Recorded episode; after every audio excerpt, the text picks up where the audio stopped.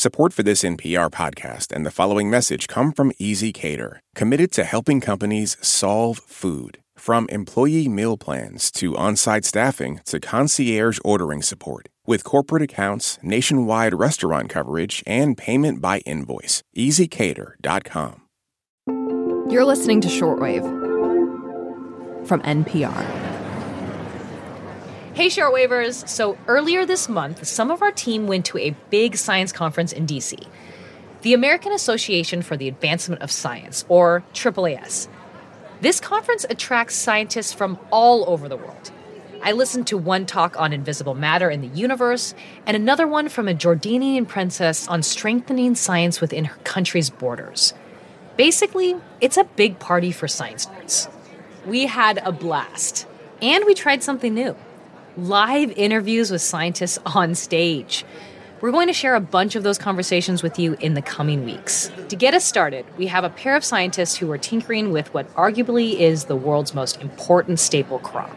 All of the cereals that we eat and most of the grains are annuals. You have to resow them every single year and harvest them.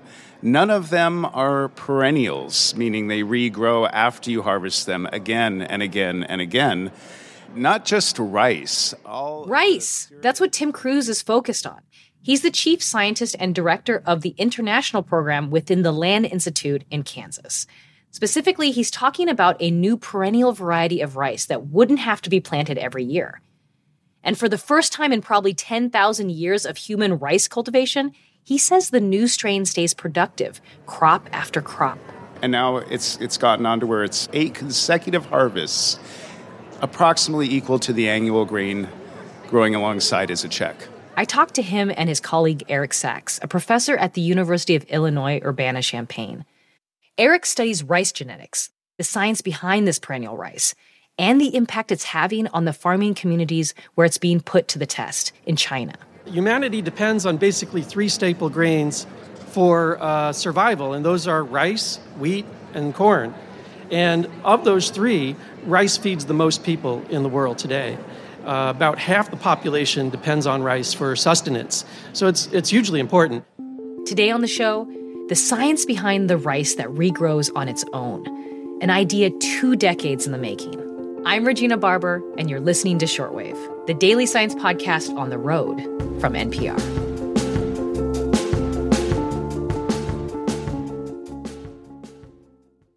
This message comes from NPR sponsor Samsung Galaxy. Break down language barriers with Live Translate on the all new Galaxy S24 Ultra. Powered by Galaxy AI, Live Translate gives you real time translations on calls so you can speak freely with someone in another language. Translate calls just like that with Live Translate on the new Galaxy S24 Ultra. Samsung account login required. Must make calls using Samsung phone app. Live Translate must be enabled and languages preset. I interviewed Tim Crews and Eric Sacks about this perennial rice on the Sci-Mic stage at the back of a busy expo hall. So, Tim, can you tell us like how rice right now is farmed? Right. When we grow annual crops, you have to kill all of the vegetation every year and put your seed in the ground so that you don't have competition with other vegetation. Since we have to start from a seed every year. That's all well and good, except the ground is left bare for many months frequently. And what happens? Well, nutrients leach out, dead zones in the Gulf of Mexico and 400 other river mouths around the world. Um, you have soil erosion, you have loss of soil organic matter, you have greenhouse gases, all sorts of negative consequences of starting from scratch. And so, my gosh, if you have a crop that functions more like the natural ecosystem that preceded it. You're not leaching nutrients, you're not eroding soils. You're act- this perennial rice actually shows that the soil was more fertile at the end of the f- four or five years than it was at the beginning. That's, that's an agriculture that we can get behind. Eric, can you talk about anything else? What are the other benefits with labor, costs? Right. So, uh, planting of rice is very labor intensive. So we have to usually start a seed bed, uh, then we transplant the rice into a field that's been plowed. That plowing takes effort, and all of that takes a lot of time and money. Uh, in a lot of the world, that's still done by hand. And it often falls to women and children to do that planting and transplanting. So if you have to do that every season, that's a big cost. It's a big labor expense. But if you can plant once and then harvest consecutively and get the same kind of yields over four years, and you don't have to do that labor in year two, year three, year four, you save a lot of time. And you give uh, the farmer, especially a smallholder farmer, a lot of extra time to participate in other important labor activities that could generate income. So, this could be a great way to pull people out of poverty. And, Tim, what's happening right now with your perennial rice? Well, I, am going to let Eric speak to the breeding objectives, but um, there's a lot of work now that there is a perennial rice, there's a lot of questions being asked about it. How does the soil microbiome change when you go from an annual to a perennial? What are the trace gas, greenhouse gas emissions like when you go from an annual to a perennial rice, given the concern of certainly methane? Um, and, and how stable is the accumulated soil organic matter that you get when a, when a crop is left in the ground for four years and you don't have the tillage, things that cause soil organic matter and carbon to leave? Have been reversed. And so there's really exciting questions. So can you give us kind of the science of like how is this rice different from what, you know, what we have now? Yeah, yeah, sure. So the way this rice was developed, we crossed a uh, domesticated Asian rice, so just a typical rice variety, actually a cultivar from Thailand, with a wild relative from Africa that's really good to re- at regrowing and it actually produces long horizontal underground stems, which of course we don't want, but we like the regrowth part. And then, over many years, selecting for good agronomics, good yield, and ability to regrow after it's cut back, uh, selected a number of different varieties. So, three of these cultivars have been released in China, the first one in 2018. And then they've been now available to farmers who have been rapidly adopting them and uh, trying them out. And so, uh, that's that's where we that's where it's gone on, and it's uh, that breeding has all happened in Yunnan. The, the breeding, you said. The breeding is so all. So how does the breeding actually work? Okay, so that initial cross was actually a difficult one to make. You don't if you cross those two species together, you often don't get any viable progeny back. How do you cross those two species together? Well, What's take, the mechanics? You take the pollen on of one of them and okay. put them on the the stigma of the other one, the female part of the other flower. I wish our listeners can hear see your hand movements. I know. I, I, I want to get the tweezers out and show you. Yeah. Anyway, uh, but uh, and then you hope for a seed, but usually you don't get a good viable seed. So what, what our colleague Dayun Tao did, he at an early stage, around 10 days after the pollination, went in there and dissected out the very young embryo that was developing and put it in tissue culture and, and gave it nutrients to help it grow. And then he rescued one of these seedlings. And that was the beginning of it. Called embryo rescue. Yeah. And what year was that? Oh, that was in the uh, 97. 97. 97. Okay. So, what has happened between that embryo rescue till now? So, uh, there's been a lot of selection, there's been a lot of crossing, and we did a lot of work to identify where in the genome were uh, genes that affected how well the plant regrew.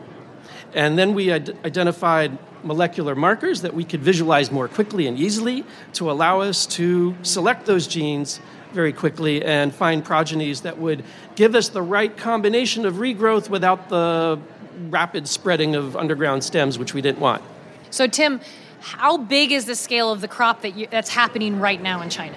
The latest numbers we have are uh, around 15,000 hectares and 45,000 farmers. There's about two and a half ish acres per hectare. So that shows how small the land holdings are of many of these farmers. They're measured typically not in hectares, but moos, which is one fifteenth of a hectare. Um, so that also shows the scale of subsistence farming that is going on for a lot of this production. Not entirely, but um, yeah. So that, but it is. It's it's what how, quadrupled. Yep, four times in, in, in one, one year. year. But it's important to realize that this, this rice is subtropical. It's not frost hardy, right? So it will not, people are like, well, can we grow it in Minnesota? And I'm like, well, you might grow it for uh, six months in Minnesota, but it'll die uh, because okay. it cannot persist through anything close to the winters that we have in, this, in these latitudes. How many times have you had this rice? Well, how would you describe it? So I mentioned there are different cultivars that have been released. and they each have a different uh, quality characteristic. So some are more fluffy and some are more sticky, and so there's there's different types that we have.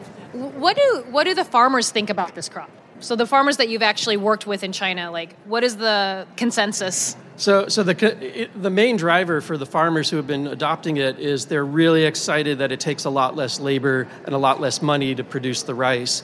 As it turns out, uh, rice farmers are a lot uh, in China are a lot like farmers in, the, in America. Uh, they're getting older. The young people are going to the cities for the jobs, and so anything that can reduce uh, the amount of labor that's required to produce the crop is a huge advantage. So, Tim, what are the other grains or crops that you would like this to be a reality for? Right. So, the Land Institute and many colleagues around the world are working on wheat, which is a similar cross between the existing annual wheat and a perennial relative.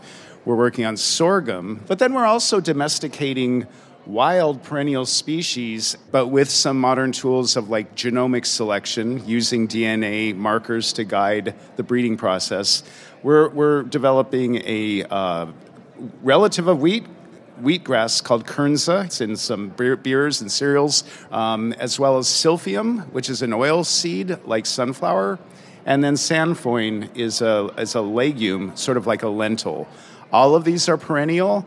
All of them build soil. They, they're, it's not groundbreaking, it's ground saving work. And uh, yeah, I'd love to talk to you about it after the show here. And Eric, I'm going to give you the last question. What is your dream outcome for the future of perennial grains? Oh, I'd love to see these crops uh, further develop so that farmers all over the world are growing them and that we have a more sustainable agriculture where we're building soil, not destroying soil, where farmers are able to grow their way out of poverty, and uh, we have a sustainable planet and a, and a happy population, basically. I want to thank you, Eric and Tim. Let's give them a round of applause for coming to talk to us.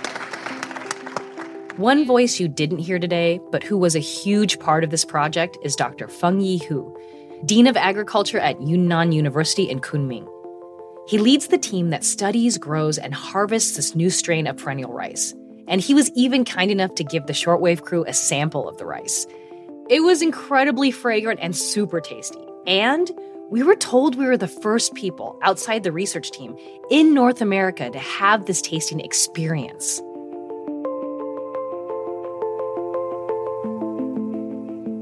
Before we go, we've had some staffing losses here at Shortwave, and we're going to be in your feed three days a week now. It's going to be the same newsy, nerdy science content you love, and we appreciate all your support of our work. We love making this show for you. See you Wednesday. This episode was produced by Berly McCoy, edited by Gabriel Spitzer, and fact checked by Anil Oza. The audio engineer was Gilly Moon. Rebecca Ramirez is our managing producer, Brendan Crump is our podcast coordinator, Beth Donovan is our senior director, and Anya Grundmann is our senior vice president of programming. I'm Regina Barber. Thank you for listening to Shortwave, the science podcast from NPR.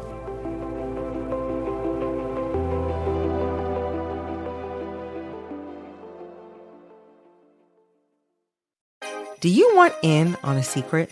Like why your favorite pop star is so popular? Or why a makeup fad is suddenly sweeping your feed? It's that none of these things happen by accident. On the It's Been a Minute podcast, I don't just tell you what's trending, I dig deeper to find out why.